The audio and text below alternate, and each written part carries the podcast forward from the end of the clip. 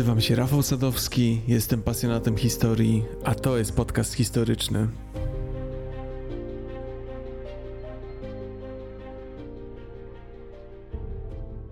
Z czym kojarzy Wam się Hiszpania? Zanim odpowiecie, nie była ona niegdyś zwyczajnym państwem. Na początku XVII wieku była globalnym imperium. Imperium, które u szczytu swojej potęgi było jednym z największych państw w dziejach świata i zyskało miano imperium, nad którym nigdy nie zachodzi słońce.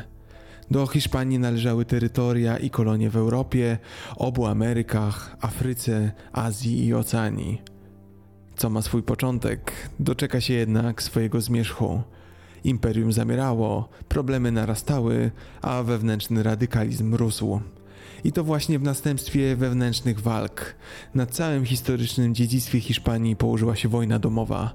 Wojna, przez którą na wiele lat, nawet dzisiaj, Hiszpania będzie pamiętana nie poprzez dzieje swojego wielkiego imperium, ale przez pryzmat jej dwudziestowiecznego dyktatora, Francisco Franco. Jak to się stało, że tak gigantyczne imperium upada tak gwałtownie?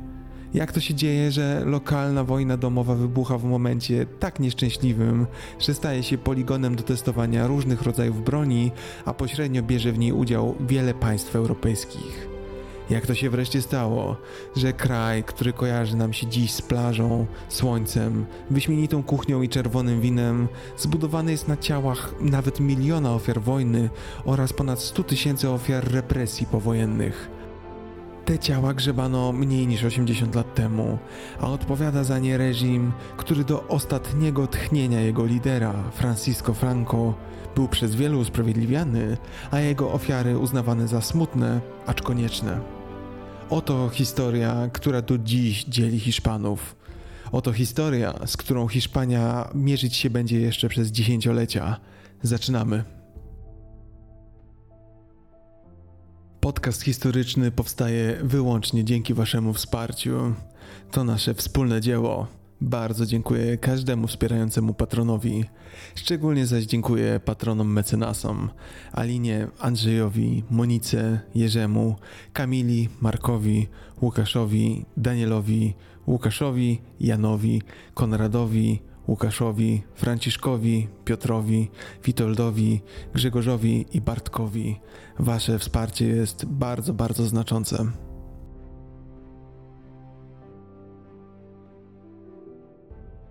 Uruchamiamy zatem nasz wehikuł czasu. Przed nami koniec XVII i pierwsza połowa XVIII wieku, a to znamionuje upadek znaczenia Imperium Hiszpańskiego. Część terytoriów należących do Hiszpanii została przez nią utracona w wyniku wojny o sukcesję hiszpańską, a następnie wojny siedmioletniej. Jednakże na początku XIX wieku w hiszpańskich posiadłościach w Ameryce Łacińskiej doszło też do szeregu wojen narodowo-wyzwoleńczych, w wyniku których Hiszpanie utracili wszystkie terytoria w kontynentalnej Ameryce na rzecz nowo powstałych republik. Jesteśmy zatem już w wieku XIX. Ten wiek był dla Hiszpanii jeszcze bardziej burzliwym okresem. W powietrzu czuć było, że pora na upragnione zmiany polityczne. Odwieczna monarchia, rządy króla powoli stawała się coraz bardziej przestarzała. Zwolennicy reformy rządu Hiszpanii rywalizowali o władzę z niechętnymi zmianą konserwatystami. Na fali reform z 1812 roku uchwalono Konstytucję Hiszpanii, pierwszą konstytucję tego kraju, zwaną potocznie La Pepa. La Pepa miała progresywny i reformatorski charakter przekształcała dotychczasową monarchię absolutną, czyli taką, w której król może wszystko, w monarchię parlamentarną, taką z trójpodziałem władzy. Znaczącą władzę otrzymały kortezy, czyli zgromadzenia przedstawicieli ludu.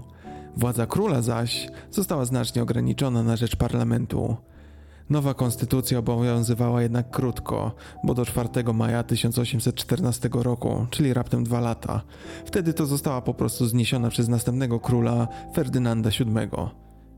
Wrócił stary porządek, a to spowodowało, że między 1814 a 1874, czyli przez 60 lat, przeprowadzono 12 udanych zamachów stanu. Tak duże niezadowolenie spowodowało cofnięcie reform politycznych. Powtarzam, 12 razy społeczeństwo powstawało i obalało na krótki czas władzę, zanim ta znów się odradzała. Hiszpania tamtych czasów to przy tym państwo dość archaiczne. Gospodarka opierała się głównie na rolnictwie, udział klasy przemysłowej albo handlowej był niewielki.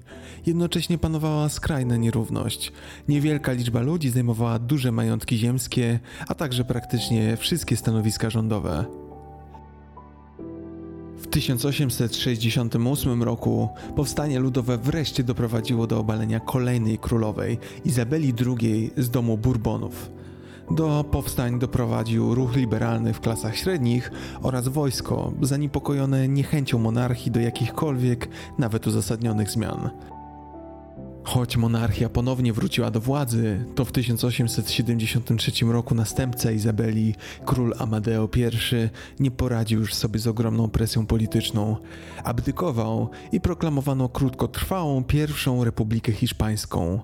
Krótkotrwałą, bo istniała raptem rok i po roku znowu monarchia wróciła do władzy, ale republika dała Hiszpanom posmakować wolności, a to miało daleko idące konsekwencje.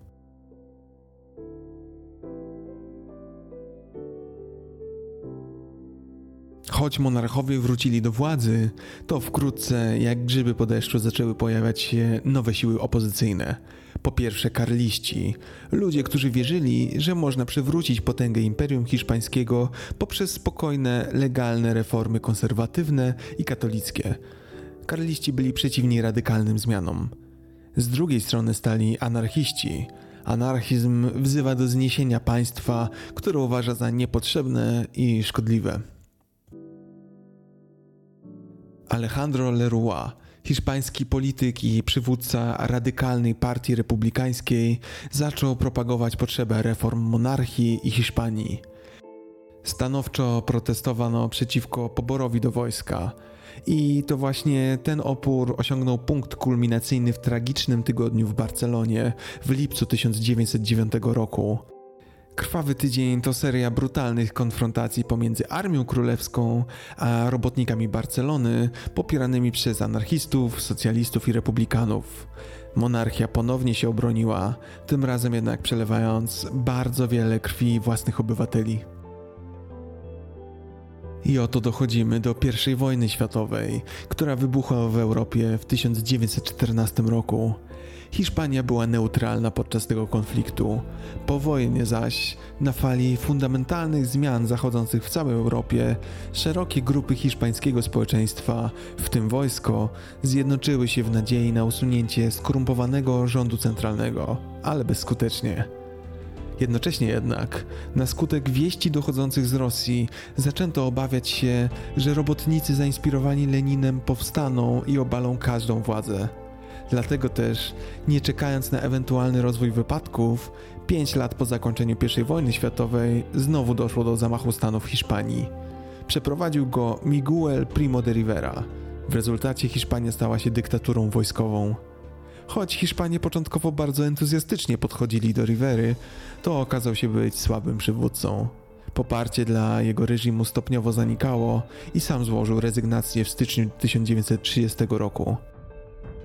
Riverę zastąpił generał Damaso Berenguer, który z kolei został zastąpiony przez admirała Juana Cabanasa. Choć te rządy nie były wydolne, to uraza do wieloletniej monarchii była w Hiszpanach ciągle żywa, zatem byli zdolni wybaczyć naprawdę wiele swoim nowym liderom. W tamtym czasie, choć rządziła dyktatura wojskowa, to teoretycznie Hiszpania dalej miała króla, jednak nie pełnił on żadnej realnej funkcji. I oto jednak król Alfonso XIII uległ powszechnym naciskom społecznym w 1931 roku i rozpisał wybory samorządowe. Spodziewano się, że w mniejszym albo większym stopniu zalegalizuje rządy wojskowe, jednak wybory te okazały się być samobójczym strzałem. Socjalistyczni i liberalni republikanie zdobyli prawie wszystkie stolice prowincji, a sam król Alfonso XIII uciekł z kraju. Na fali tych zmian powstała druga już Republika Hiszpańska. I to właśnie druga Republika Hiszpańska jest państwem, o które będzie toczyć się wojna domowa. Nie uprzedzajmy jednak faktów. Republika wygrała na fali nastrojów europejskich obecnych w tamtym czasie w bardzo wielu krajach. Zwycięski w wyborach republikański komitet rewolucyjny, na którego czele stał Niceto Alcala Zamora, stał się rządem tymczasowym, a Alcala Zamora został prezydentem i głową państwa. Hiszpanie radowali się, a republika miała szerokie poparcie ze wszystkich grup społecznych. Jednakże w międzyczasie miał miejsce incydent, w którym sympatyk republiki, zwykły, ciężko pracujący taksówkarz został zaatakowany i zamordowany przez prokatolickiego monarchistę. Nie jest do dziś jasne, dlaczego doszło do zabójstwa, najprawdopodobniej była to sprzeczka poglądowa. Gdy wieść o zamordowaniu przedstawiciela ludu przez monarchistę rozniosła się po całej Iberii, natychmiast spowodowała odwetowe akty przemocy wobec duchownych w całym Madrycie i południowo-zachodniej Hiszpanii. Dlaczego uderzono akurat w kościół? Był on bowiem podmiotem, który przez wiele wieków wspierał monarchię, legitymizował ją, zaś jak pamiętamy, król uciekł z kraju. Stąd na cel ataku wybrano właśnie przedstawicieli kościoła, których z królem utożsamiano. Co gorsze jednak, pomimo poruszenia społecznego, rząd republiki bagatelizował akty przemocy wobec księży.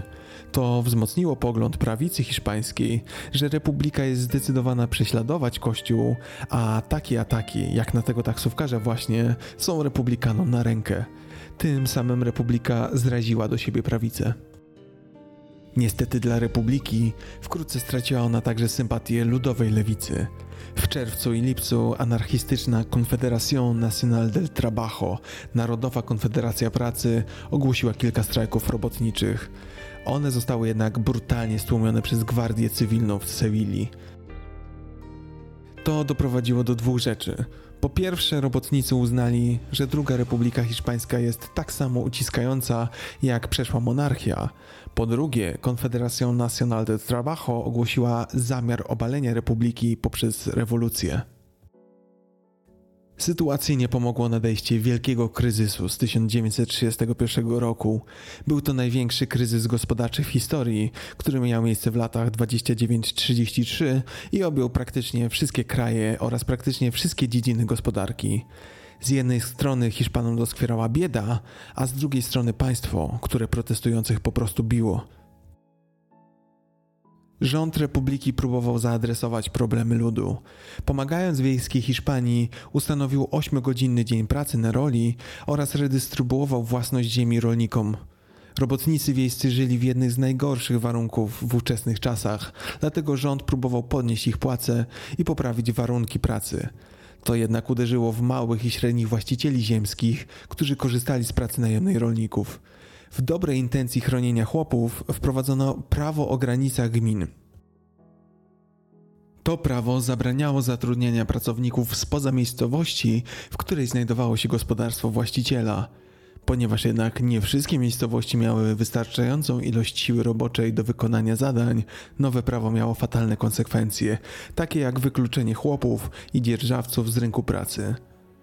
Ta reforma spowodowała coraz częstsze strajki, kradzieże w miejscach pracy, podpalenia, rabunki i napady na sklepy.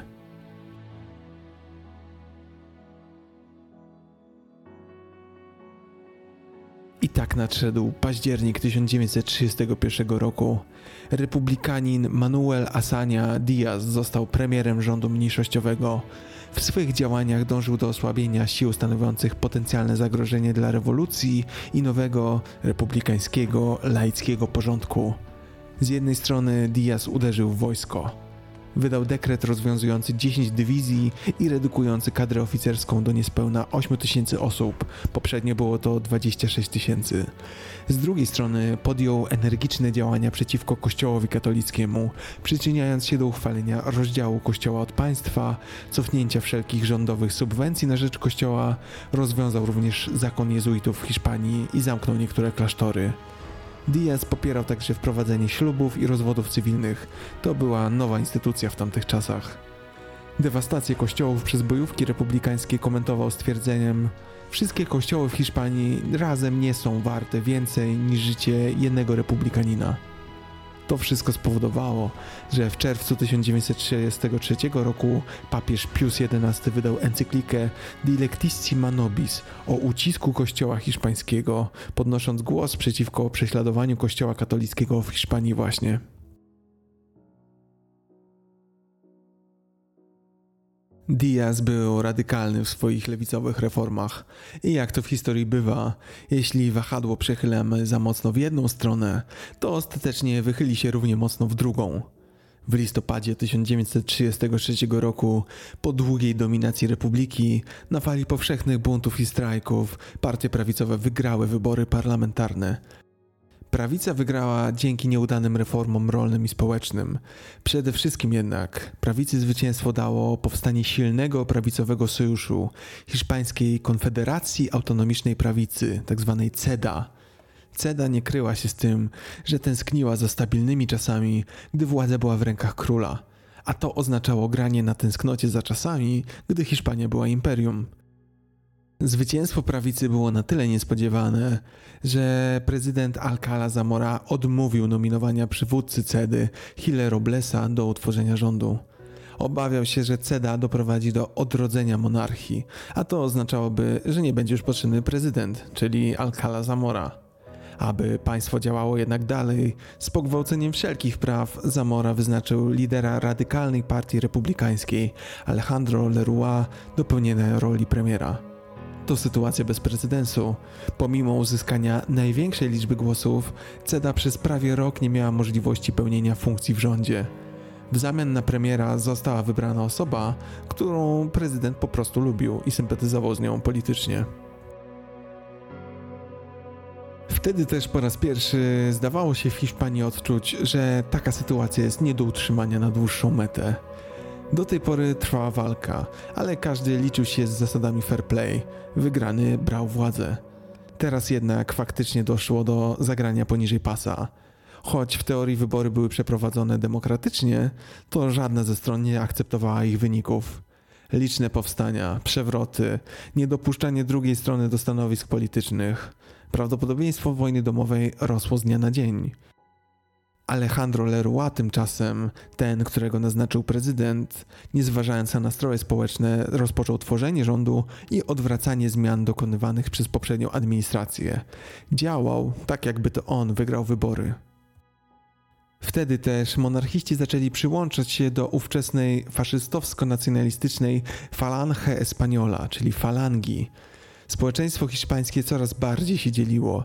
Zaczęła mieć miejsce otwarta przemoc na ulicach hiszpańskich miast. Jasne było, że radykalny przewrót to już tylko kwestia czasu.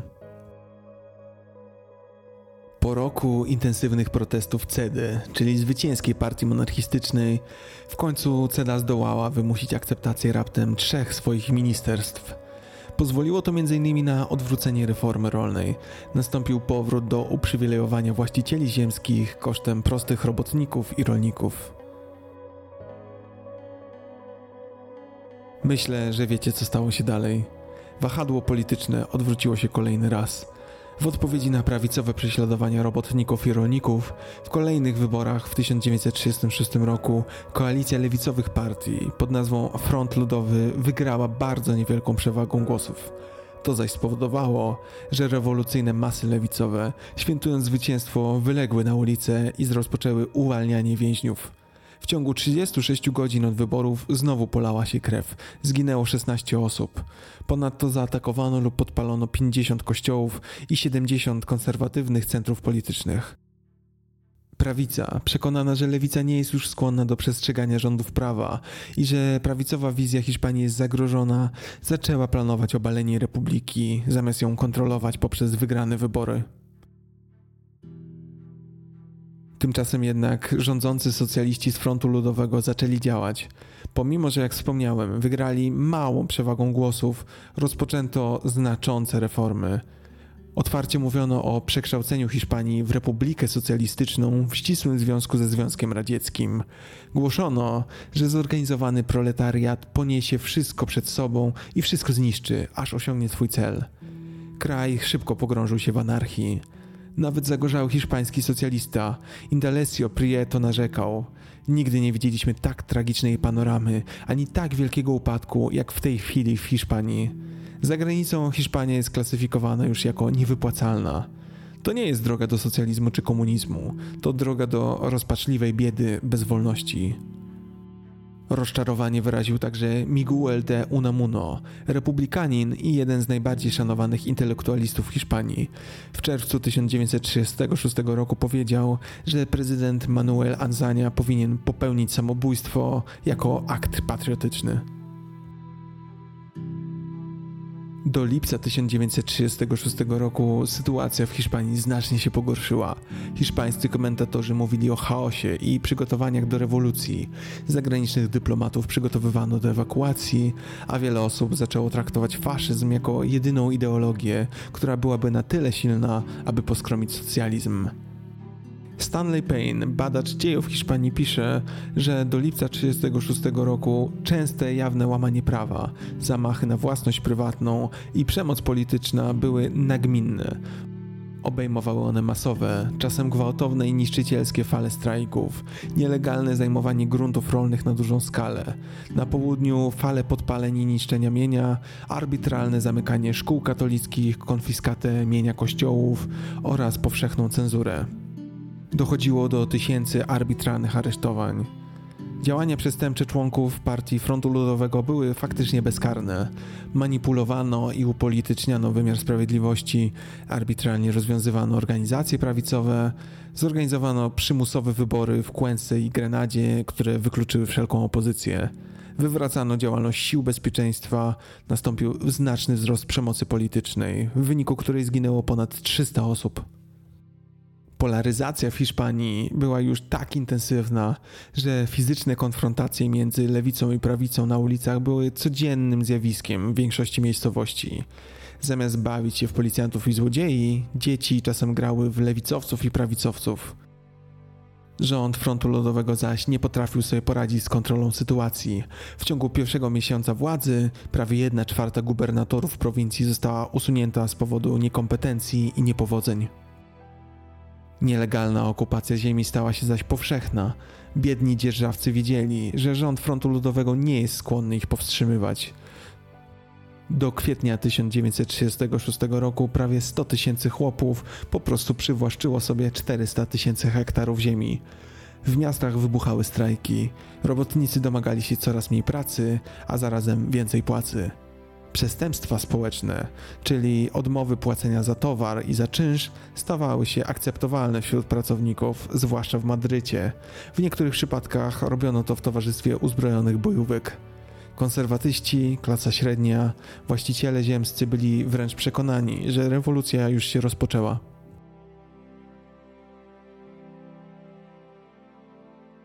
Premier Santiago Casares Quiroga w tym czasie dostał niepotwierdzone ostrzeżenie o spisku wojskowym z udziałem kilku generałów, którzy zdecydowali, że rząd musi zostać zastąpiony, aby zapobiec rozpadowi Hiszpanii. Quiroga miał inne zmartwienia na głowie. Jakże się mylił. Żeby jednak zrozumieć dalsze dzieje, musimy poznać człowieka o imieniu Francisco Franco. Człowieka, który wkrótce stanie się caudillo, czyli liderem państwa hiszpańskiego.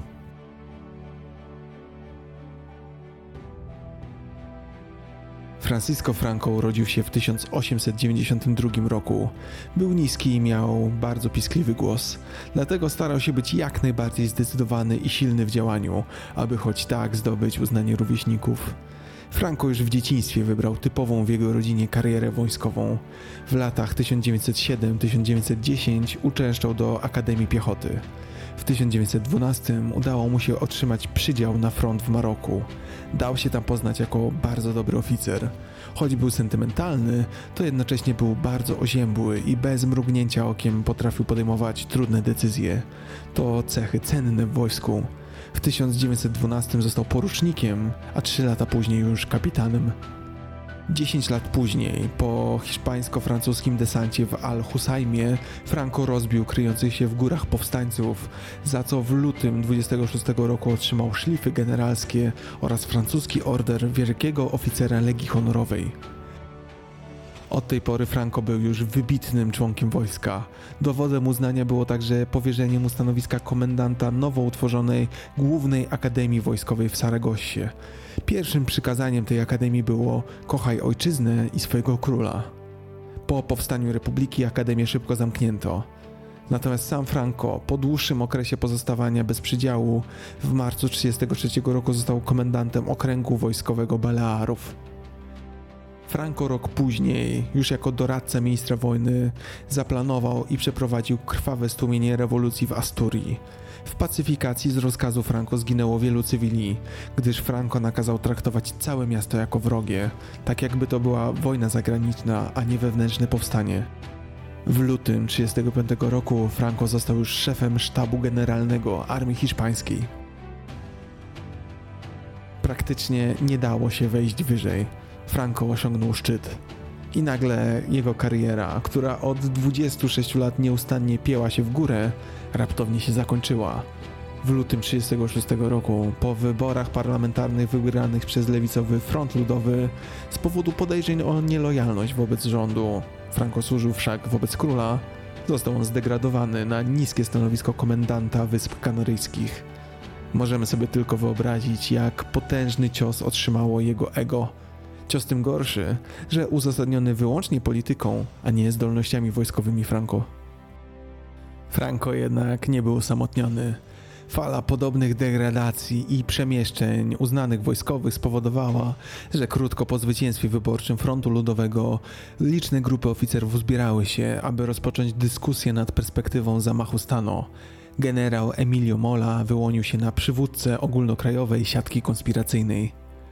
Głównym celem przyszłego puczu było położenie kresu anarchii, jaka zapanowała w Hiszpanii. Emilio Mola chciał wprowadzić silne i zdyscyplinowane państwo nazywane republikańską dyktaturą. W tym państwie organem wykonawczym byłby wojskowy dyrektoriat. Inny generał, Sanjurjo, zostałby głową tego nowego reżimu, ponieważ był powszechnie lubiany i szanowany w wojsku, choć jego pozycja byłaby w dużej mierze symboliczna ze względu na brak talentu politycznego. Konstytucja z 1931 roku miałaby zostać zawieszona, pozostałyby w państwie pewne elementy liberalne, takie jak rozdział kościoła od państwa, a także wolność wyznania. Kwestie rolne byłyby rozwiązywane przez regionalnych komisarzy w oparciu o małe gospodarstwa. Przestrzegane byłyby przepisy sprzed 1936 roku.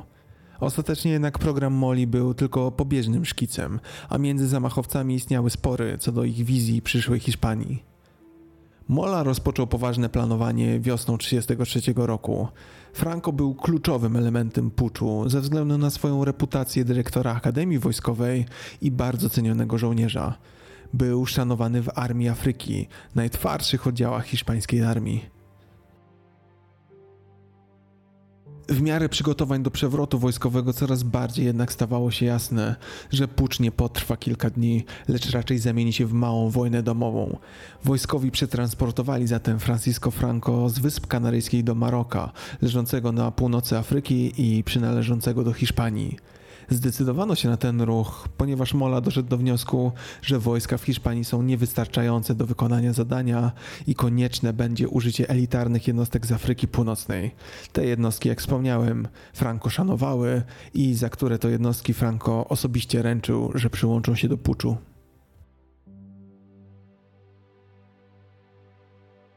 Podsumujmy zatem. W Hiszpanii od kilkudziesięciu lat władza przechodziła z jednych skrajnych rąk w drugie – radykalizacja osiągnęła niespotykany poziom.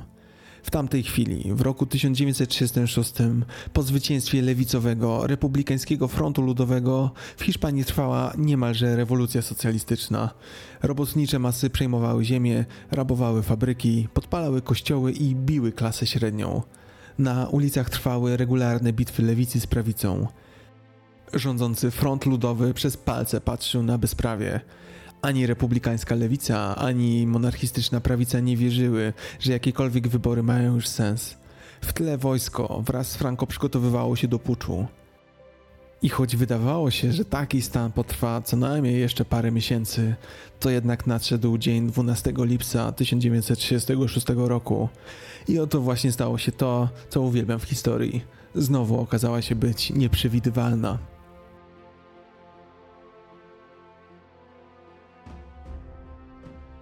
Tego właśnie dnia, 12 lipca 1936 roku, w Madrycie falangiści, czyli prawicowe ugrupowanie, zabili policjanta Jose Castillo. Castillo był członkiem partii socjalistycznej, który m.in. prowadził szkolenie wojskowe dla młodzieży. Kapitan lewicowej straży szturmowej Fernando Condes był bliskim przyjacielem zmarłego Castillo. Wiadomość o śmierci przyjaciela zdruzgotała go.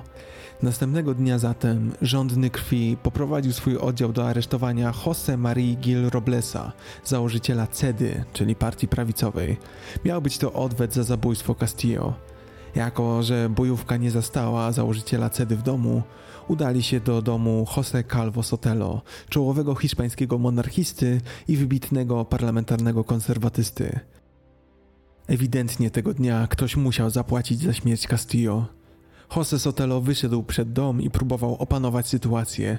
Wywiązała się szamotanina, podczas której Luis Cuenca, członek grupy zatrzymującej, w pewnym momencie wyciągnął pistolet i zastrzelił Sotelo, strzelając mu w kark.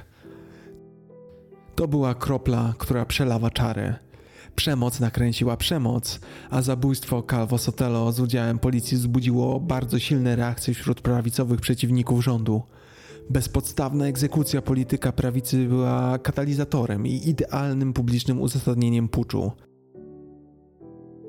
Co gorsze dla rządzącej lewicy, nie podjęto żadnych szybkich działań karnych, sądowych, ani nawet dochodzeniowych. Zamordowanie przywódcy parlamentu przez policję państwową było bezprecedensowe, a przekonanie, że państwo już przestało być neutralne, było powszechne. Na ulicę zaczęli wychodzić ludzie, którzy mieli już dość. A to dla puczystów Franco był znak, że nie ma chwili do stracenia. Pora wykorzystać nastroje społeczne i rozpocząć przewrót wojskowy. Stawką jest władza w Hiszpanii.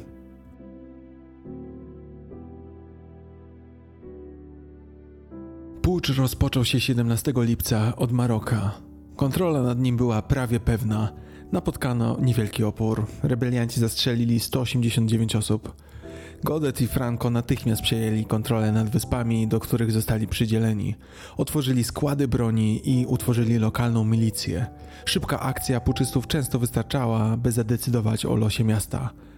Jednakże w Hiszpanii sytuacja była trudniejsza. Puczystom nie udało zająć się żadnych większych miast z wyjątkiem Sewilli, która stanowiła punkt lądowania dla afrykańskich wojsk Franco oraz konserwatywnych i katolickich obszarów Starej Kastylii, które szybko upadły. Rząd Republiki zachował kontrolę nad Malagą, Jaenem i Almerią. Republikański przywódca Jose Hirala nakazał dystrybucję broni wśród ludności cywilnej. Był to kij o dwóch końcach. Broń dla ludu z jednej strony umożliwiła odparcie armii w głównych ośrodkach przemysłowych, np. w Madrycie, Barcelonie i Walencji, ale pozwoliła też anarchistom przejąć kontrolę wraz z dużymi obszarami, np. w Aragonii i Katalonii. Powszechne zbrojenia były momentem, gdy wszyscy zdali sobie sprawę, że pucz przerodził się w wojnę domową. Hiszpanie tłumnie wychodzili do walki, bratobójczy konflikt stał się faktem. Puczyści nazywali siebie nacionales, co zwykle tłumaczy się jako nacjonaliści, ale można też przetłumaczyć jako prawdziwi Hiszpanie. Kilka dni po rozpoczęciu puczu wynik był można powiedzieć połowiczny.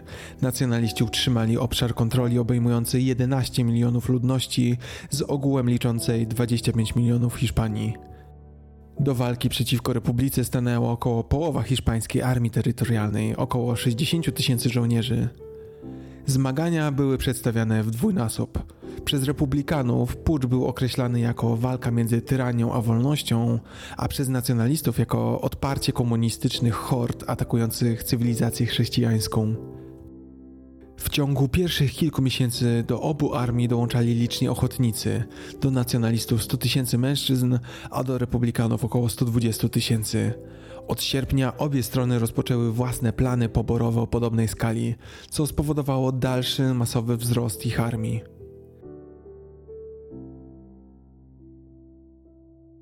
Skoro wojna stała się faktem, to podsumujmy, jakie strony stanęły do walki. Z jednej strony konfliktu republikanie, tylko dwa kraje otwarcie i w pełni poparły republikę Meksyk i ZSRR. Od tych krajów, a zwłaszcza od ZSRR, Republika otrzymywała wsparcie dyplomatyczne, ochotników, broń i pojazdy. Inne kraje pozostały neutralne. Ta neutralność spotkała się z poważnym sprzeciwem ze strony Stanów Zjednoczonych i Wielkiej Brytanii, a także marksistów na całym świecie. Doprowadziło to do powstania brygad międzynarodowych, tysięcy cudzoziemców wszystkich narodowości, którzy dobrowolnie udali się do Hiszpanii, aby pomóc Republice w walce. Brygady wiele znaczyły dla morale republikanów, ale pod względem militarnym nie stanowiły istotnej siły. Zwolennicy Republiki w Hiszpanii wahali się od centrystów, którzy popierali umiarkowanie kapitalistyczną, liberalną demokrację, aż po rewolucyjnych anarchistów, którzy sprzeciwiali się Republice, ale stanęli po jej stronie, żeby zwalczyć pucz. Republikę popierali mieszkańcy miast. Obejmowała ona także bezrolnych chłopów i była szczególnie silna w regionach przemysłowych, takich jak Asturia, Kraj Basków i Katalonia. Republikanie byli wspierani przez robotników miejskich, robotników rolnych i dużą część klasy średniej. Kilka znanych osób walczyło po stronie republikanów, takich jak angielski powieściopisarz George Orwell, który napisał w hołdzie Katalonii opis swoich doświadczeń wojennych, jak również kanadyjski chirurg Norman Bethune, który opracował polowy sposób transfuzji krwi. Z drugiej strony konfliktu mamy nacjonalistów, Nacionales, zwani także powstańcami, puczystami albo frankistami, byli definiowani głównie przez ich radykalny antykomunizm, który złączył różnorodne ruchy, takich jak falangiści i monarchiści. Przywódcy nacjonalistów mieli generalnie bogatsze, bardziej konserwatywne, monarchistyczne pochodzenie. Blok nacjonalistyczny obejmował większość konserwatystów i liberałów monarchistycznych. Praktycznie wszystkie grupy nacjonalistów miały silne przekonania katolickie i wspierały rodzime duchowieństwo hiszpańskie. Nacjonalistów popierali w dużej mierze ludzie z wyższej klasy średniej, konserwatywni chłopi i ogólnie katolicy. Poparcie katolików stało się szczególnie zdecydowane po licznych podpaleniach kościołów i egzekucjach księży w ciągu pierwszych sześciu miesięcy wojny. Do połowy 1937 roku Kościół katolicki udzielił oficjalnego błogosławieństwa reżimowi Franco. Przejdźmy teraz do tego, co sprawia, że wojna domowa w Hiszpanii jest tak pikantna i niezwykła, do zaangażowania w nią innych państw. Hiszpańska wojna domowa ujawniła podziały polityczne w całej ówczesnej Europie. Pamiętajmy, że był to rok 1936, trzy lata przed wybuchem II wojny światowej, którą już ówcześnie przeczuwano. Europejska prawica i katolicy poparli nacjonalistów. Ci bowiem deklarowali powstrzymanie szerzenia się w Europie bolszewizmu.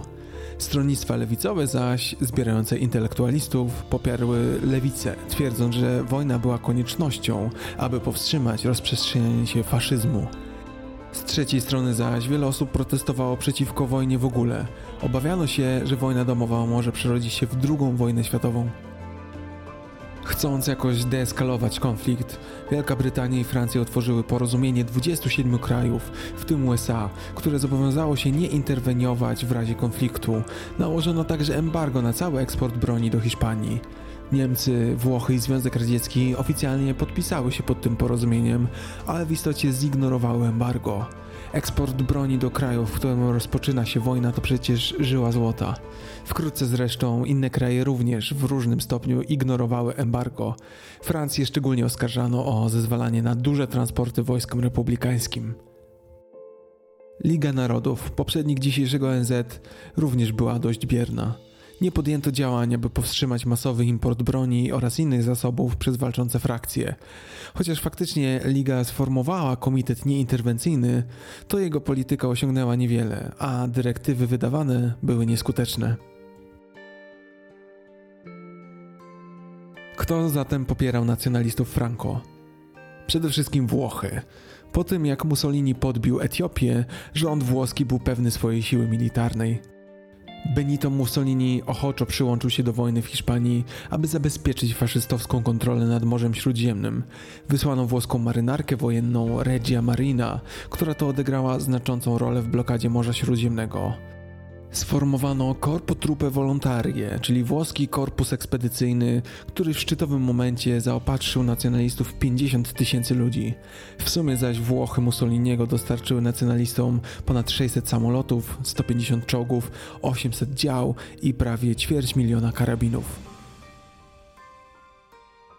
Drugim sojusznikiem Franco były nazistowskie Niemcy.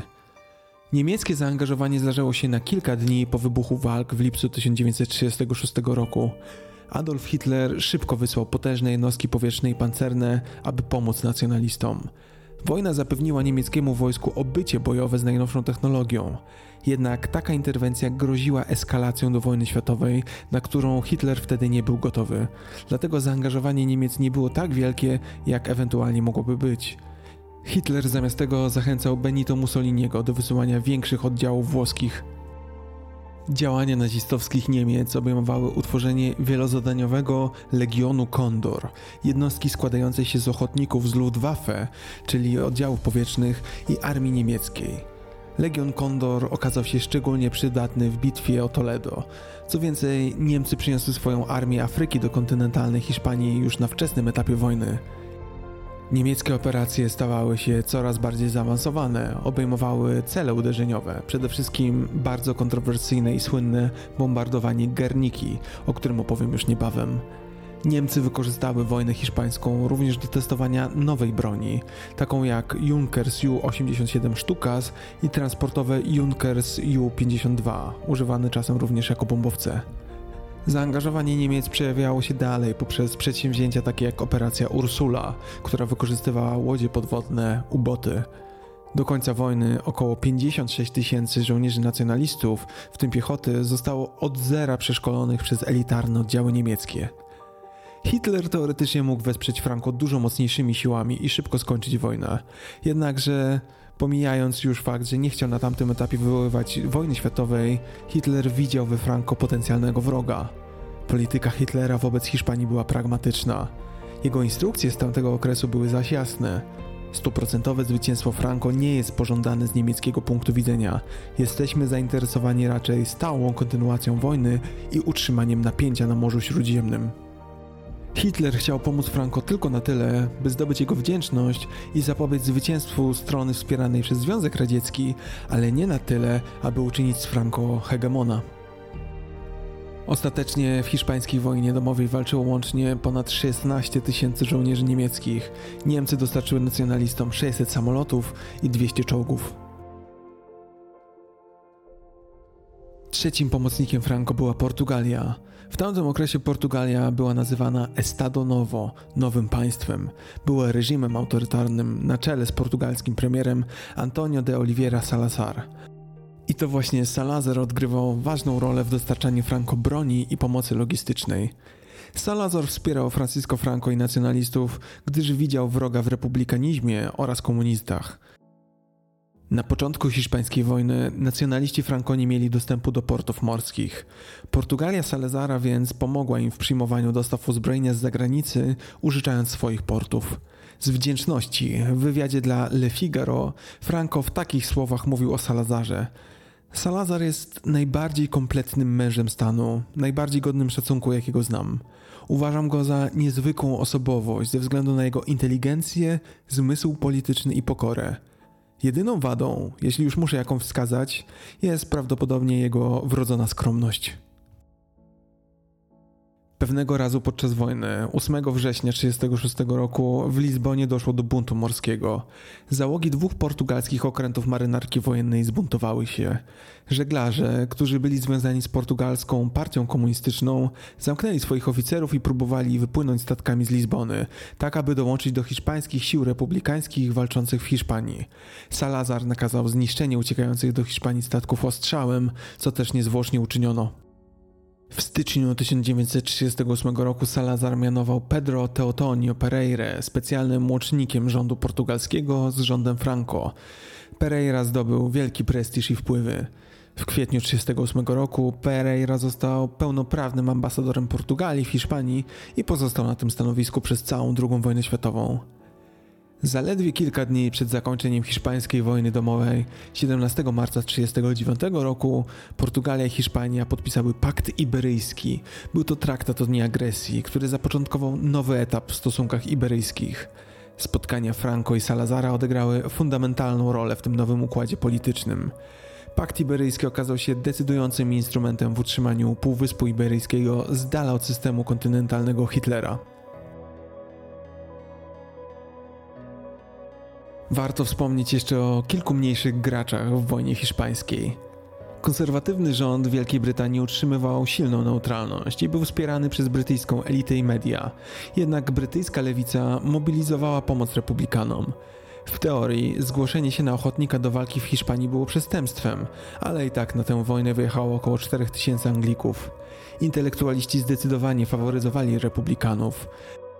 Wielu tych intelektualistów odwiedziło Hiszpanię, mając nadzieję, że w praktyce odkryją autentyczny ludowy antyfaszyzm. Z jeszcze mniejszych graczy warto wymienić Rumunię, z której to grupa przedstawicieli Legionu Archanioła Michała wybrała się do Hiszpanii w grudniu 1936 roku, aby zjednoczyć swój ruch z nacjonalistami. Tak wyglądało międzynarodowe wsparcie nacjonalistów Franco. A kto popierał lewicowych republikanów? Pomocą republice służyły przede wszystkim brygady międzynarodowe. 26 lipca 1936 roku, 8 dni po rozpoczęciu puczu przez Franco, w Pradze odbyła się w trybie pilnym międzynarodowa konferencja komunistyczna, aby przygotować plany pomocy rządowi republiki. Zwołał ją Komintern. Komintern to organizacja międzynarodowa, która powstała z inicjatywy Włodzimierza Lenina w Moskwie. Została ona założona przez 19 partii komunistycznych, wśród nich także Komunistyczną Partię Polski. Celem Kominternu, czyli międzynarodówki, było propagowanie idei komunistycznych i przygotowywanie się do światowej rewolucji.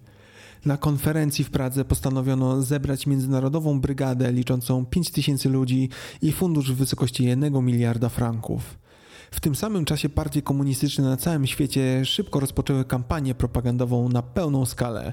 Celem było wsparcie frontu ludowego. Zaczęto wysyłać pomoc z Rosji do hiszpańskich portów śródziemnomorskich. Tam docierał dziennie jeden statek wiozący amunicję, karabiny, granaty, artylerię.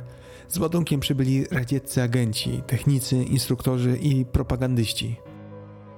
Komintern Lenina nie chciał jasno stać za udziałem w wojnie w Hiszpanii, dlatego wdrożono pomysł zorganizowania brygad międzynarodowych. Chodziło o pokazanie, że to ludy z całego świata zmierzają na pomoc lewicowej republice, a rewolucja światowa właśnie się zaczęła. Wielu obcokrajowców, często powiązanych z radykalnymi podmiotami komunistycznymi, wstąpiło do brygad międzynarodowych, wierząc, że Republika Hiszpańska była pierwszą linią walki z faszyzmem.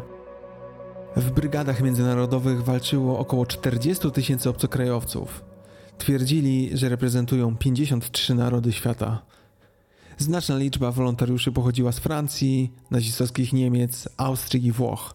Ponad tysiąc pochodziło ze Związku Radzieckiego, Stanów Zjednoczonych, Wielkiej Brytanii, Jugosławii, Czechosłowacji, Węgier i Kanady. Była jeszcze jedna nacja, która walczyła w Hiszpanii po stronie Republiki Kojarzycie może taką nazwę polskich ulic jak Dąbrowszczaków? 13 Brygada Międzynarodowa imienia Jarosława Dąbrowskiego, czyli potocznie Dąbrowszczacy, to ochotnicze oddziały wojskowe tworzone głównie przez Polaków, a także osoby posiadające obywatelstwo II RP, uczestniczące w wojnie domowej w Hiszpanii. Dąbrowszczacy walczyli po stronie wojsk Republiki. W hiszpańskiej wojnie domowej poległo około 3000 Polaków, a ogółem po stronie Republiki walczyło 5000 Polaków. Według artykułu 11 ustawy o obywatelstwie z 1920 roku, która zabraniała obywatelom RP służby w obcej armii bez zezwolenia, ochotnicy automatycznie utracili obywatelstwo polskie z chwilą zaciągu do brygady.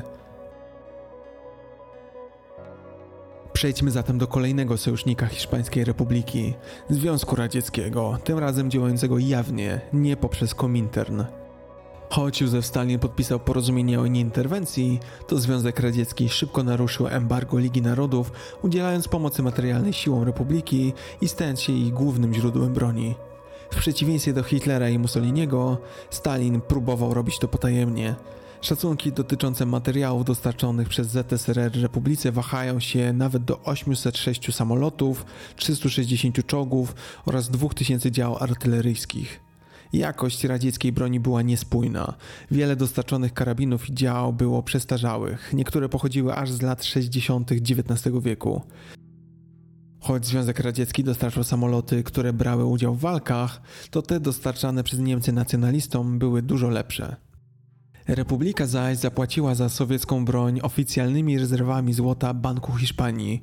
Wypłacono w sumie prawie 700 ton złota. Lewicową Hiszpańską Republikę wspierał także Meksyk. Na tym polu Meksyk był istotnie wyjątkowy. W przeciwieństwie do Stanów Zjednoczonych i głównych rządów Ameryki Łacińskiej, Meksyk wspierał nie nacjonalistów, a republikanów. Meksyk dostarczył 2 miliony dolarów pomocy oraz 20 tysięcy karabinów i 20 milionów sztuk amunicji. Najważniejszym wkładem Meksyku do Republiki Hiszpańskiej była pomoc dyplomatyczna, a także utworzenie schroniska, które to Meksyk zorganizował dla republikańskich uchodźców, w tym hiszpańskich intelektualistów i osieroconych dzieci z rodzin republikańskich. Około 50 tysięcy uchodźców znalazło schronienie, głównie w Mexico City.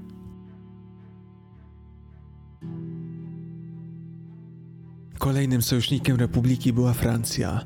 Lewicowy rząd we Francji, obawiając się, że może to wywołać wojnę domową, nie udzielił ostatecznie hiszpańskim republikanom bezpośredniego wsparcia. Francja była w tamtym czasie podzielona jak niemal cała Europa. Francuski premier Leon Blum był przychylny republice nie tylko dlatego, że dzieliła te same idee co jego partia, Obawiał się też, że ewentualny sukces sił nacjonalistycznych w Hiszpanii doprowadzi do utworzenia sojuszu Hiszpanii, nazistowskich Niemiec i faszystowskich Włoch, który prawie otoczy Francję. We Francji był jednak rozłam, a prawicowi politycy sprzeciwiali się jakiejkolwiek pomocy i atakowali rząd Bluma. W lipcu 1936 roku brytyjscy urzędnicy przekonali Bluma, aby ten nie wysyłał broni do republikanów, a 27 lipca rząd francuski zadeklarował, że nie wyśle żadnej pomocy wojskowej, technologicznej ani sił do pomocy republice. Blum wyjaśniał, że Francja zastrzegła sobie prawo do udzielenia pomocy republice, gdyby ta jasno zadeklarowała taką jednoznaczną prośbę. Jednak rząd Bluma potajemnie dostarczał republikanom samoloty bombowe Potes 540, samoloty Devotin i myśliwce Loyer 46. Francja wysłała również grupę wyszkolonych pilotów, myśliwców i inżynierów, aby choć tak wspomóc Republikę. Francuski pisarz i intelektualista André Malraux był zdecydowanym zwolennikiem sprawy republikańskiej. Próbował na własną rękę zorganizować ochotnicze lotnictwo, ale Malraux nie sprawdził się jako organizator.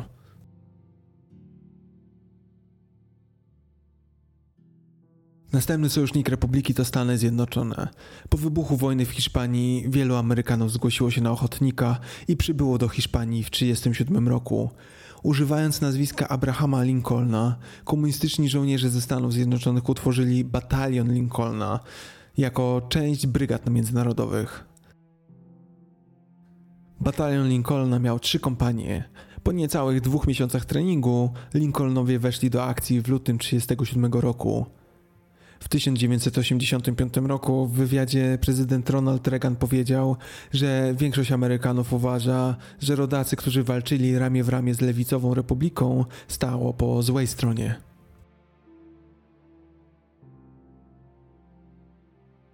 Dobrze zatem, przejdźmy do tego, jak przebiegała wojna domowa. Pomocna będzie animowana mapa, która jest w opisie odcinka. Po początkowych sukcesach puczu w Maroko rozpoczęła się wojna domowa na całego. Franco wiedział, że trzeba działać błyskawicznie. Szybko utworzył most powietrzny, za pomocą którego przerzucał wojska afrykańskie do Andaluzji, tworząc w ten sposób z Andaluzji jeden z zasadniczych bastionów nacjonalistów. Był to pierwszy w historii most powietrzny w skali operacyjnej, a doświadczenia z niego wykorzystano później w II wojnie światowej. Andaluzja to samo południe Hiszpanii. Pojawienie się tam wojsk Franco sprawiło, że szybko Hiszpania podzieliła się na dwa zasadnicze obszary o mniej więcej równej powierzchni i równej liczbie ludności, z których to jeden obszar kontrolowany był przez nacjonalistów, a drugi przez republikanów. Dlatego też po umocnieniu się Andaluzji jednym z pierwszych posunięć generała Franco było uzyskanie łączności z północą. Dokonano tego dzięki szybkiemu uderzeniu w pobliżu granicy portugalskiej. Była to bardzo brutalna wojna. Obie strony konfliktu stosowały przemoc wobec przeciwników politycznych. Republikanie masowo rozstrzeliwywali księży i zakonnice, frankiści natomiast strzelali do działaczy lewicowych, urzędników i nauczycieli. Na terenach republikańskich dokonywano egzekucji duchownych oraz innych osób, które oskarżano o sprzyjanie nacjonalistom. W 1937 roku sekretarz generalny Komunistycznej Partii Hiszpanii José Díaz raportował nawet: Hiszpania znacznie prześcignęła Sowiety w walce z Kościołem. W wielu jej częściach Kościół de facto przestał istnieć.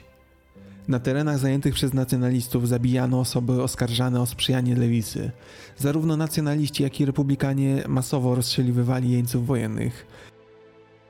Nacjonaliści po rozpoczęciu wojny rozpoczęli masowe zabójstwa nauczycieli oraz innych osób związanych ze szkolnictwem. Dla oprawców symbolizowali oni drugą Republikę Hiszpańską, a tym samym laicyzację kraju. Nadszedł październik 1936 roku. Rozpoczęły się walki na przedpolach Madrytu, zwane niekiedy Bitwą o Madryt. Były prowadzone do marca 1937 roku, ale nie przyniosły rozstrzygnięcia. Tym samym wojna zamieniła się w tę pozycyjną. Wówczas to miał miejsce chyba najsłynniejszy epizod hiszpańskiej wojny domowej. Atak lotniczy przeprowadzony na miasto Guernica 26 kwietnia 1937 roku.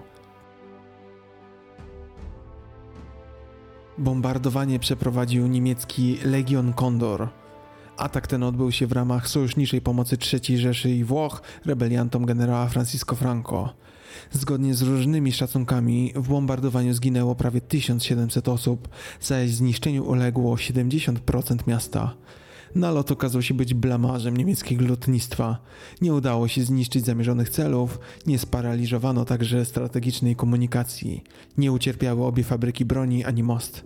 Silny wiatr nad miastem, jak i kiepska jakość przyrządów celowniczych spowodowała duży rozrzut bomb, a następne fale bombowców zrzucały swój ładunek na oślep w kłęby dymu. Atak na Gernikę spowodował poruszenie międzynarodowej opinii publicznej.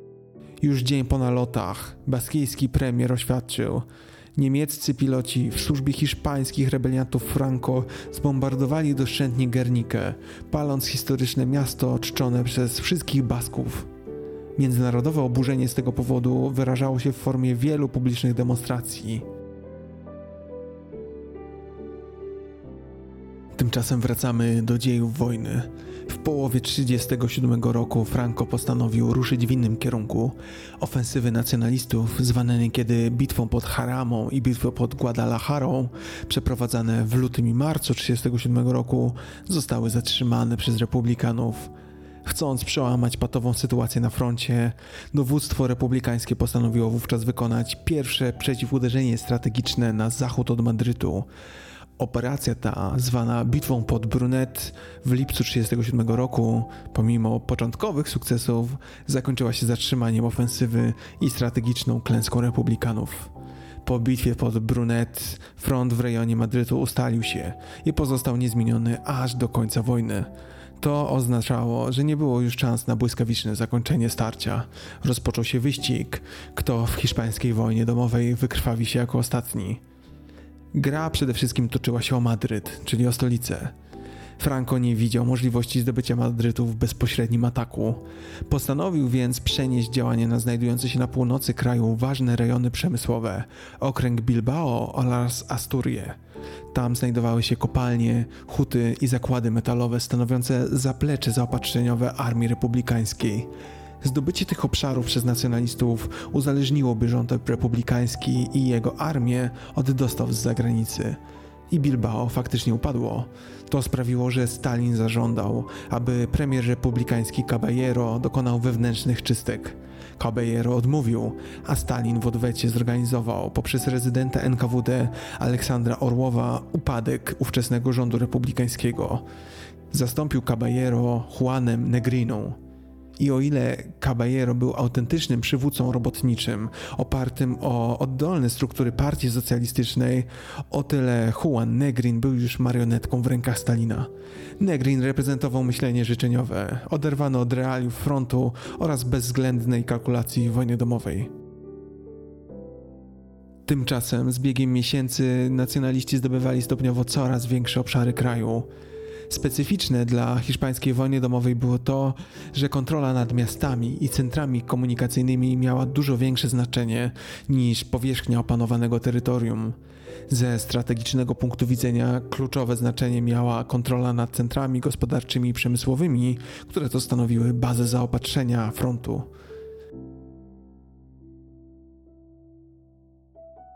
O ile po stronie Republiki dochodziło do zasadniczych przetasowań, to sytuacja panująca w kierownictwie strony narodowej była w miarę unormowana. Poza początkowymi tarciami na tle ideologicznym i formalnym, spierali się falangiści, czyli faszystowscy republikanie, i karliści, czyli prawica monarchistyczna, nie dochodziło do poważniejszych konfliktów. Kwestie sporne to m.in. hymn, czy też jaką flagę będzie miało przyszłe państwo. A wszystko to dlatego, że Franco miał gigantyczny autorytet i każdy się z nim liczył. Ostatnie słowo zawsze należało do niego jako do przyszłego caudillo, czyli wodza. U republikanów silne konflikty i walka o władzę pomiędzy partią komunistyczną a pozostałymi partiami bardzo osłabiały nastroje wojenne. Siłą rzeczy interesów wielu lewicowych grup nie dało się pogodzić, mając na uwadze jak duża pomoc szła od ZSRR i brygad międzynarodowych. Po stronie Republiki tymczasem walczyła antystalinowska partia POUM i anarchiści. Konflikty wewnętrzne zostały zakończone rozprawą stalinistów z wrogami na lewicy, która to rozprawa była wzorowana na współistniejących wówczas w Związku Radzieckim czystkach. Znani działacze anarchistyczni i sympatyzujący z połą byli zabijani. Początkowo stalinowscy komuniści ograniczyli się do skrytobójczych morderstw, jednak wkrótce duża część kierownictwa partii, która była niestalinowska, również była już jawnie mordowana. Później zaś opanowana przez stalinowców milicja ludowo-republikańska dokonywała masowych zbrodni niemal jawnie. Rozstrzeliwywano nawet zwykłych żołnierzy frontowych, których podejrzewano o nieprawomyślność.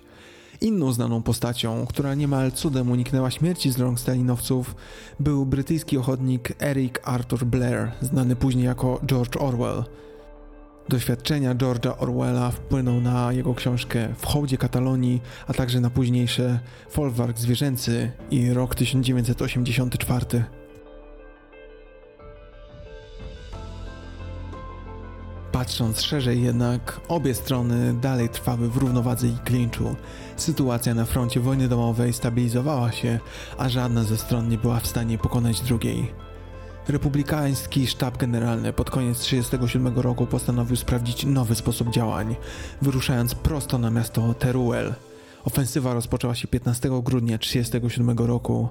To stanowiło symboliczne zakończenie walk pozycyjnych i niespotykany dotąd w tej wojnie bardzo agresywny ruch. Republikanie mieli po swojej stronie element zaskoczenia i początkowo przewagę militarną. Po pierwszych sukcesach, wskutek silnego oporu nacjonalistów, starcie przekształciło się w walki uliczne, gdzie wojska republikańskie zmuszone były zdobywać każdy dom po kolei. Nacjonalistyczny dowódca obrony miasta poddał się 8 stycznia 1938 roku. Po poddaniu miasta, rozsierdzony Franco nazwał dowódcę jego obrony tchórzem. Nie na długo jednak republikanie cieszyli się ze zdobycia Teruel. 31 grudnia 1937 roku nacjonaliści zajęli kilka stref niedaleko miasta.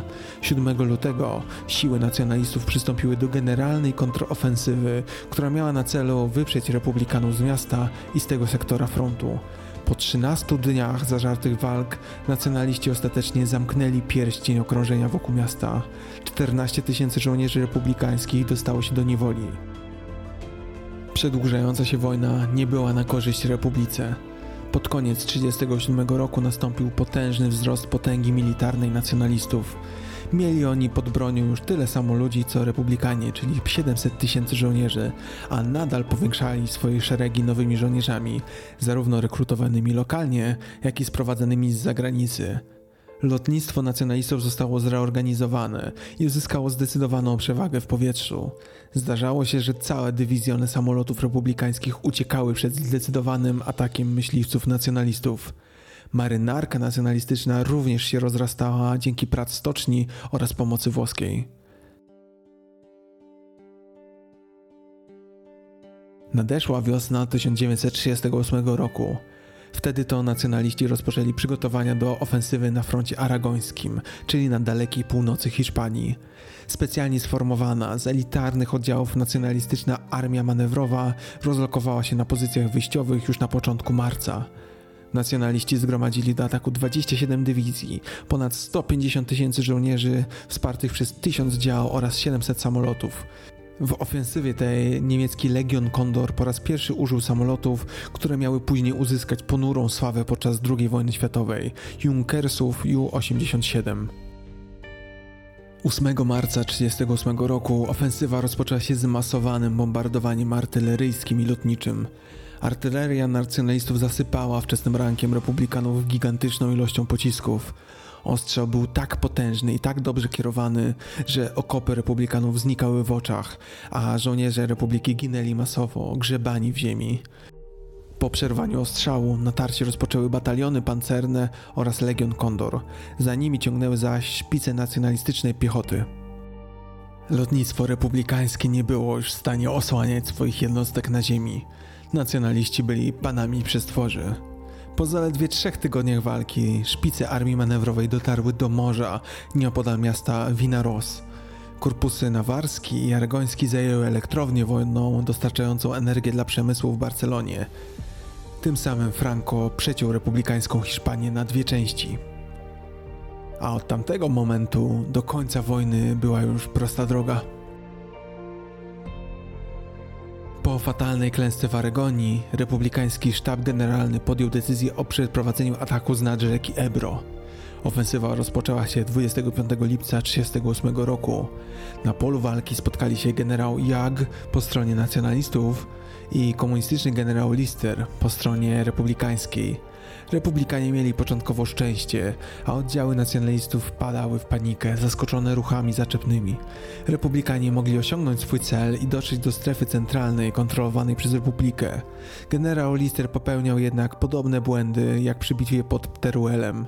Tymczasem Jak niemal od razu odkrył, co było celem głównego ataku sił republikańskich miasteczko Gandesa, gdzie znajdowały się dobre pozycje do wyprowadzenia bezpośredniego ataku w celu połączenia z centrum. Ponadto okazało się, że ponownie nacjonaliści górują nad przeciwnikiem dyscypliną, wyszkoleniem, wolą walki i jakością dowodzenia.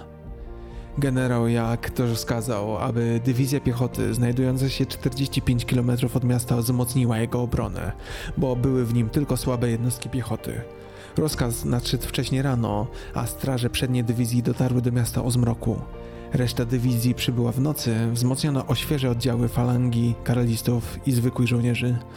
Kiedy następnego dnia siły republikańskie podchodziły pod miasto, nie spodziewały się większego oporu nacjonalistów i zostały przywitane morderczym ogniem ze wszystkich dział z miasta i górującego nad nim wzgórza. To był koniec ofensywy. Republikanie całkowicie wytracili impet i nie zdobyli Gandesy. Po ściągnięciu posiłków nacjonaliści przeszli do kontrofensywy i po trzymiesięcznych walkach do 16 listopada zlikwidowali przyczółek, wypierając oddziały republikańskie aż za rzekę. Klęska nad Ebro była spowodowana nie tylko nierozwagą dowódcy, ale także tym, że republikanie przecenili swoje możliwości i zaatakowali zbyt wiele celów naraz, nie koncentrując się na jednym dogodnym. Znacznie poważniejszym błędem niż przecenienie swoich możliwości natomiast było zaplanowanie ataku w rejonie stacjonowania doborowej formacji armii manewrowej, a także przy niekorzystnym dla atakujących ukształtowaniu terenu. Dostawy dla atakujących musiały być transportowane przez mosty na rzece Ebro, a mosty te stanowiły idealny cel dla nacjonalistycznych bombowców, które posiadały też osłony myśliwców. Gdy ostatnie republikańskie oddziały uciekły z pola walki nad Ebro, nacjonalistyczna armia manewrowa rozlokowała się na pozycjach wyjściowych z zamiarem uderzenia na Katalonię. Nacjonaliści zgromadzili jeszcze potężniejsze siły. Armia manewrowa liczyła ponad 330 tysięcy żołnierzy, 1000 dział, 1200 samolotów, nie licząc Legionu Kondor oraz ponad 500 czołgów. Ostrzał artyleryjski rozpoczął się 23 grudnia 1938 roku. Nacjonaliści ruszyli do ataku na całej szerokości frontu. Republikanie nie byli w stanie, po wyczerpaniu swoich sił nad Ebro, stawić czoła doskonale zorganizowanym, wyposażonym i doświadczonym siłom. Zaledwie dwa i pół tygodnia zajęło nacjonalistom dotarcie do stolicy Katalonii, Barcelony. Następnego dnia odbyła się po Barcelonie defilada zwycięskich oddziałów Franco. Republikanie uciekli w stronę granicy z Francją, gdzie schronił się również prezydent republiki Manuel Azania. Dawny lęk przed odcięciem, który spowodował załamanie się oddziałów milicji republikańskiej, ogarnął teraz całą armię republikańską. Do tego nacjonalistyczne myśliwce ciągle ostrzeliwywały uciekinierów. Wielu republikanom udało się przekroczyć granicę, lecz niektórzy wpadali w ręce wojsk nacjonalistów. Po wygraniu szeregu ważnych kampanii i bitew, w tym najważniejszej bitwy nad Ebro, frankiści ostatecznie zwyciężyli na przełomie marca i kwietnia 1939 roku. Po upadku Katalonii 6 lutego prezydent Republiki Manuel Hassania wyjechał do Francji, a następnie podał się do dymisji. To był symboliczny koniec wojny. 28 lutego 1939 roku Wielka Brytania i Francja uznały rząd Franco za prawowity rząd Hiszpanii.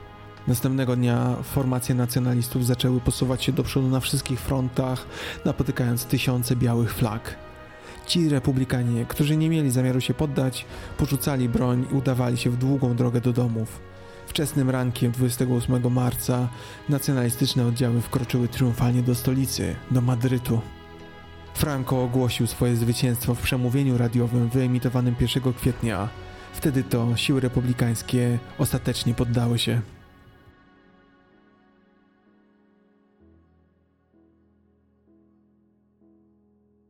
Niemal natychmiast po zakończeniu wojny na dawnych wrogach Franco doszło do ostrych represji. Tysiące republikanów zostało uwięzionych, a co najmniej 30 tysięcy zwyczajnie straconych. Inne szacunki dotyczące tych zgonów wahają się nawet do 200 tysięcy.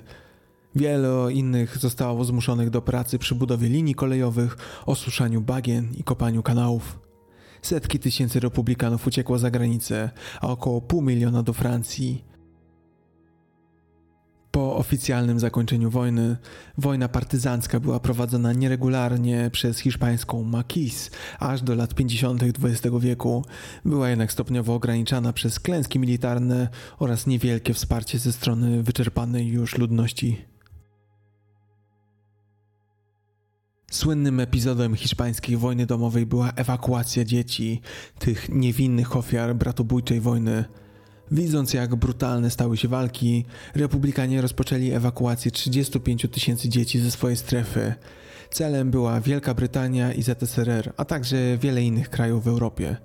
Ewakuacji dzieci za granicy początkowo sprzeciwiały się organizacje charytatywne, które uznały tę politykę za niepotrzebną i szkodliwą dla dobra ewakuowanych dzieci. Dzieci bowiem były ewakuowane bez swoich rodziców, dla nich nie było już miejsca. 21 maja 1937 roku 4000 baskijskich dzieci zostało ewakuowanych do Wielkiej Brytanii na starzejącym się już wtedy parowcu SS Habana.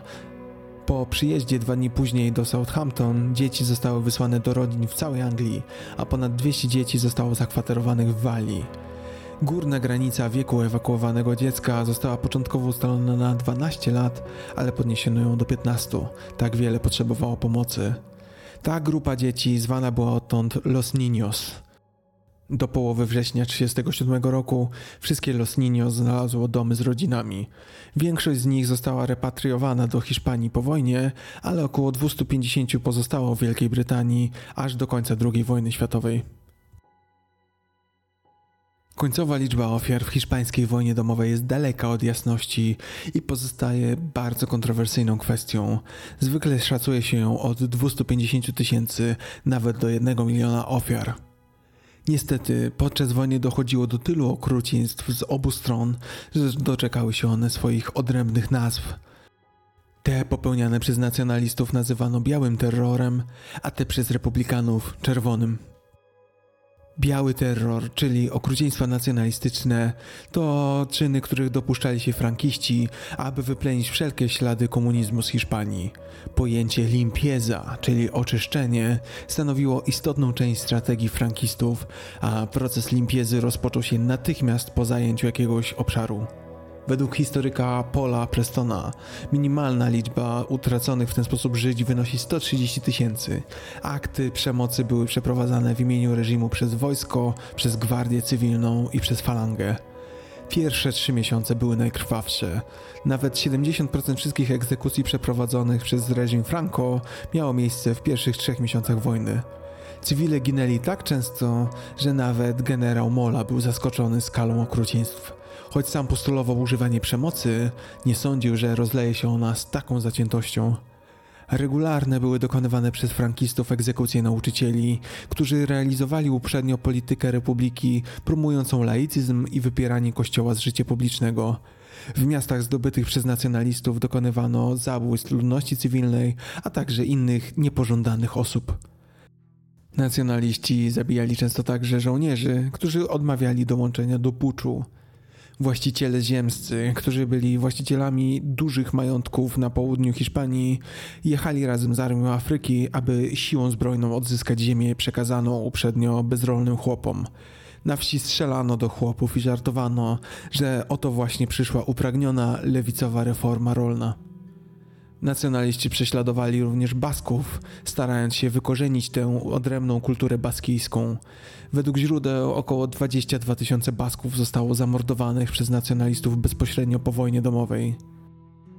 Frankiści razem z Legionem Condor przeprowadzali bombardowania wielu miast. Atakowano Madryt, Barcelonę, Walencję, wspomnianą Guernikę, Durango oraz inne miasta. Wiedziano, że każdy nalot to śmierć cywili, ale przywódcy nacjonalistyczni aprobowali te naloty bombowe. Uważano je za konieczne do, cytuję, oczyszczenia Hiszpanii. Czerwony, republikański terror nie pozostawał dłużny. Uczeni szacowali, że na terytoriach zajętych przez republikanów zginęło do 70 tysięcy cywilów. Rząd republikański był antyklerykalny, a kiedy wojna się rozpoczęła, zwolennicy atakowali i mordowali duchownych rzymskokatolickich. W czasie wojny zginęło ponad 7 tysięcy księży.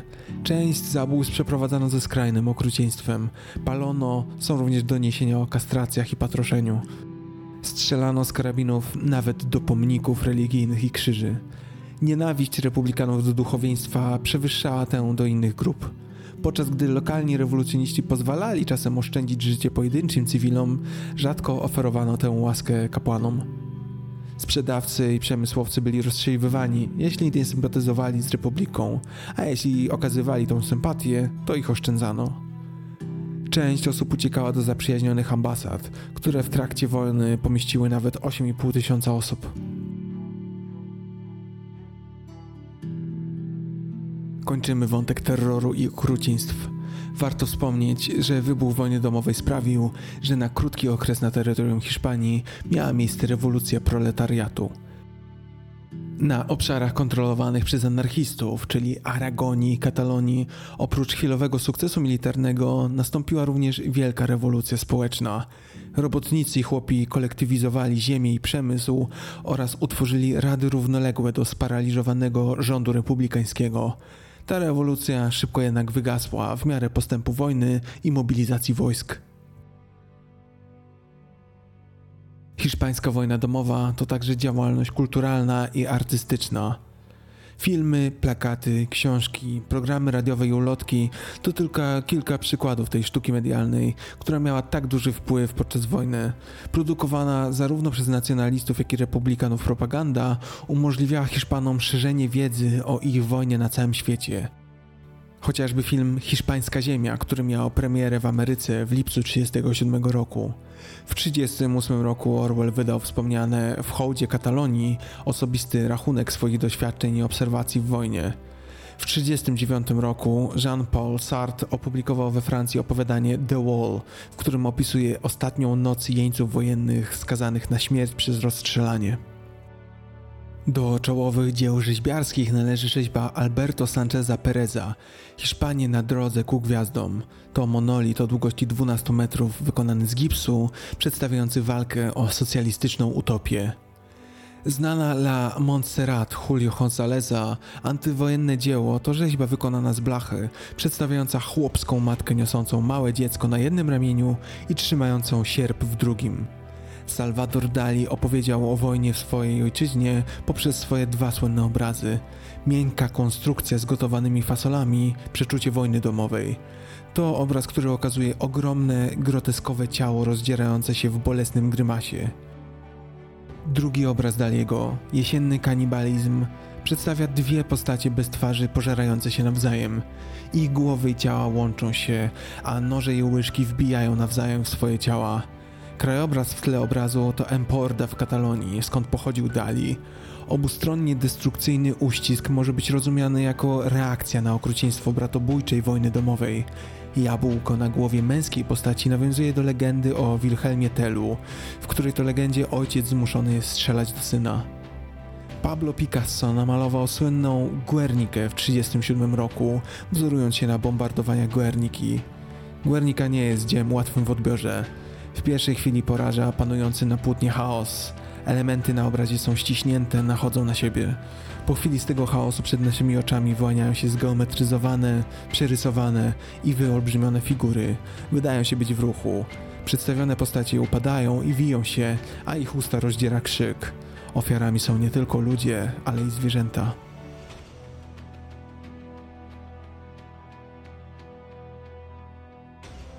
Przejdźmy zatem do losów Hiszpanii po wojnie. Wkrótce po wygranej frankistów, hiszpańska polityka mocno skłaniała się ku Niemcom, Portugalii i Włochom, ponieważ te państwa były największymi zwolennikami nacjonalistów i sprzymierzone były ideologicznie z Hiszpanią.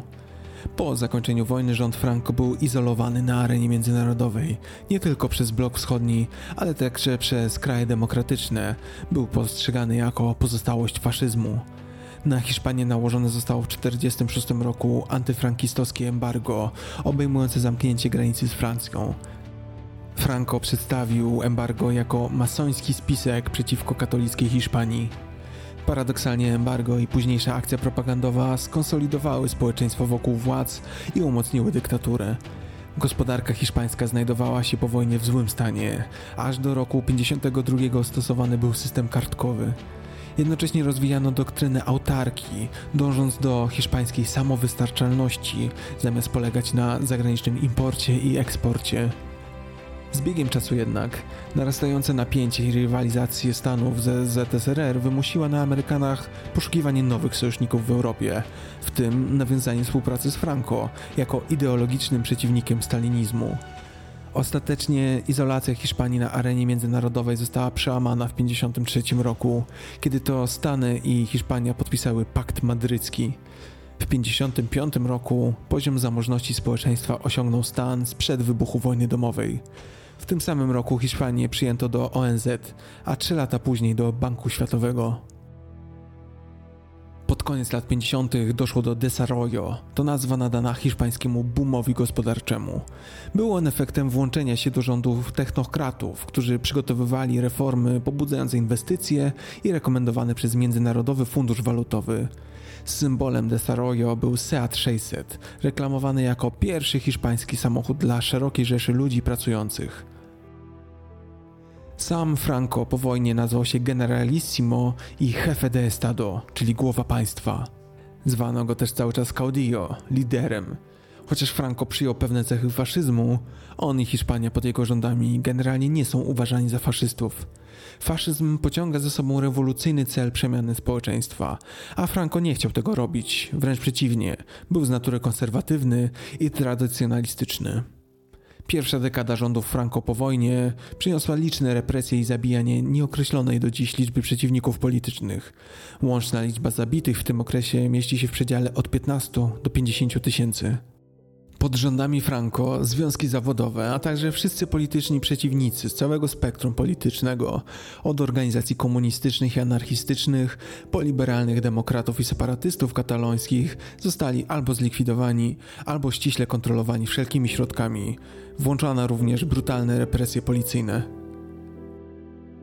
Hiszpański nacjonalizm Franco promował jednolitą tożsamość narodową, jednocześnie tłumiąc różnorodność kulturową Hiszpanii. Walki byków i flamenco były promowane jako tradycje narodowe, podczas gdy te, które nie były uważane za hiszpańskie, były zwalczane. Franco wdrożył także politykę językową, próbując ustanowić narodową jednorodność. Promował używanie hiszpańskiego kastylijskiego i zniósł inne języki, takie jak kataloński, galicyjski i baskijski. Zakazano legalnego używania języków innych niż kastylijski. Wszystkie dokumenty rządowe, notarialne, prawne i handlowe musiały być sporządzane wyłącznie po kastylijsku, a wszelkie dokumenty sporządzane w innych językach uznawano za nieważne. Używanie jakiegokolwiek innego języka było zabronione w szkołach, w reklamach, na znakach drogowych i witrynach sklepowych. W nieoficjalnym obrocie nadal używano pozostałych języków. Ta sytuacja miała miejsce w latach 40. XX wieku i w mniejszym stopniu w latach 50. Po 1960 również niekastylijski język hiszpański był używany w mowie i piśmie dość swobodnie. Dotarł również do księgarń oraz do kin. Nigdy nie uzyskał jednak oficjalnego statusu. Kościół katolicki został uznany za nieodłączną część państwa hiszpańskiego i odzyskał wiele tradycyjnych przywilejów, które utracił za czasów republiki. Franco poszedł krok dalej. Państwowi urzędnicy musieli być katolikami, a niektóre oficjalne stanowiska wymagały nawet oświadczenia księdza o dobrym zachowaniu. Małżeństwa cywilne zawarte w republikańskiej Hiszpanii zostały uznane za nieważne, chyba że zostały następnie potwierdzone przez Kościół katolicki. Zakazano rozwodów, środków antykoncepcyjnych i aborcji. Większość miast i obszarów wiejskich była odtąd patrolowana przez jednostki Guardia Civil, żandarmerii wojskowej ludności cywilnej, która działała jako główny środek kontroli społecznej przez Franco. Większe miasta i stolice znajdowały się pod jurysdykcją policji armady, czyli grises. Oznacza to kolor szary ze względu na kolor mundurów. Bunty studentów na uniwersytetach w późnych latach 60. i wczesnych 70. były brutalnie tłumione przez silnie uzbrojoną Policja Armada, czyli policję zbrojną. Tajna policja, ubrana w zwykły strój, patrolowała hiszpańskie uniwersytety. Tradycyjne wartości zostały włączone do prawodawstwa. Na mocy nowego prawa homoseksualizm i prostytucja zostały uznane za przestępstwa w 1954 roku. Franco wyznawał przywiązanie do tradycyjnej roli kobiety w społeczeństwie, to znaczy miała być kochającą córką i siostrą dla swoich rodziców i braci, być wierną żoną mężowi i mieszkać z rodziną. Propaganda państwowa ograniczała rolę kobiety do opieki rodzinnej i macierzyństwa. Bezpośrednio po wojnie domowej większość postępowych praw uchwalanych przez Republikę, które zmierzały do równości płci, została unieważniona. Kobiety nie mogły zostać sędziami ani zeznawać na rozprawach sądowych. Nie mogły zostawać profesorami uniwersyteckimi. Sprawami kobiet i życiem gospodarczym musieli kierować ich ojcowie i mężowie. Do lat 70. kobiety nie mogły nawet otworzyć konta bankowego bez zgody ojca albo męża. W latach 60. i 70. te ograniczenia zostały nieco złagodzone. W miarę upływu ostatnich lat życia Caudillo, napięcia w różnych frakcjach nacjonalistycznych pochłonęły hiszpańskie życie polityczne. Różne grupy walczyły o pozycję, próbując zdobyć kontrolę nad przyszłością kraju. Zabójstwo premiera Luisa Carrero Blanco w zamachu bombowym w grudniu 1973 roku przez ETA ostatecznie dało przewagę liberalnej frakcji. Franco zmarł 20 listopada 1975 roku. Jego następcą został Juan Carlos z dynastii Bourbonów. Dwa dni po śmierci Franco objął tron jako Jan Karol I. Po wstąpieniu na tron opowiedział się za demontażem systemu zbudowanego przez Franco i przyjęciem przez Hiszpanię ustroju demokratycznego. Po śmierci Franco w 1975 roku partie polityczne opracowały pakt o zapomnieniu. Zasadniczo wymazywał on spuściznę dyktatora z narodowych rejestrów. Od tej pory można było w szkołach uczyć o hiszpańskiej wojnie domowej, a także prowadzić śledztwa w sprawie zaginięć pod reżimem Franco. Od 1977 roku w wyborach w Hiszpanii partie otwarcie frankistowskie nigdy nie zdobyły więcej niż 2% głosów. Żaden hiszpański rząd nigdy nie ogłosił, że reżim Franco był nielegalny. Dopiero w 2007 roku prawo pamięci historycznej podjęło próbę uznania cierpień ofiar frankizmu. Równie powolny był proces usuwania publicznych symboli dyktatury, frankistowskiego odpowiednika swastyki, jarzma i strzał. Agresywny stosunek Caudillo do Basków i Katalonii pozostawił tam bardzo silny ruch nacjonalistyczny. Grup Franco tymczasem stał się miejscem spotkań organizacji skrajnie prawicowych. Po długiej batalii prawnej pomiędzy socjalistycznym rządem Hiszpanii a rodziną Franco, hiszpański Sąd Najwyższy zdecydował o ekshumacji szczątków Franco jako jedno z kilku działań podjętych przez kraj w celu zerwania z przeszłością. 24 października 2019 roku szczątki Franco zostały ekshumowane z Doliny Poległych, podziemnej katolickiej bazyliki grobowca wykutego w zboczu góry. Ekshumacja i ponowny pochówek kosztowały 70 tysięcy dolarów. Na koniec tego procesu Pedro Santos powiedział: Ta decyzja oznacza koniec moralnej zniewagi, jaką stanowi publiczne gloryfikowanie dyktatora. Robimy kolejny krok w kierunku pojednania, które może istnieć tylko w demokracji i wolności, która jest dla nas wartością wspólną i najwyższą.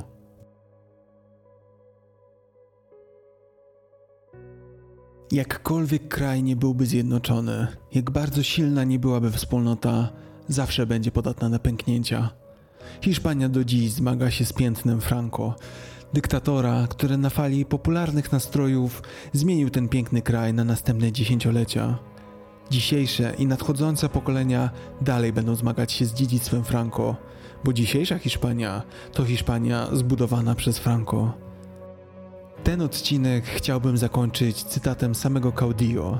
Powiedział on: Odpowiadam jedynie przed Bogiem i historią. Nie wiem, czy i jaki los spotkał go na tamtym świecie, ale mam nadzieję, że wy jesteście teraz w stanie, w imieniu historii właśnie, należycie ocenić hiszpańskiego caudillo Francisco Franco.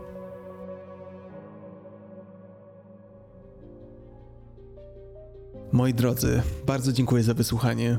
Jeśli tylko macie taką możliwość, zajrzyjcie na mój profil Patronite. Za każde, nawet najdrobniejsze wsparcie serdecznie dziękuję. Każdy wasz gest to dla mnie czytelny sygnał, aby podcast stawał się coraz lepszy. Dziękuję wszystkim wspierającym patronom, w tym anonimowym. Zostajecie wymienieni w opisie odcinka. Dajecie mi kilogramy siły i litry pasji. Będę wdzięczny za subskrybowanie kanału na YouTube, za recenzje zostawione na Apple Podcasts oraz przede wszystkim za podzielenie się tym podcastem ze znajomymi. Zapraszam też na fanpage podcastu. Do usłyszenia, dobrego dnia, cześć.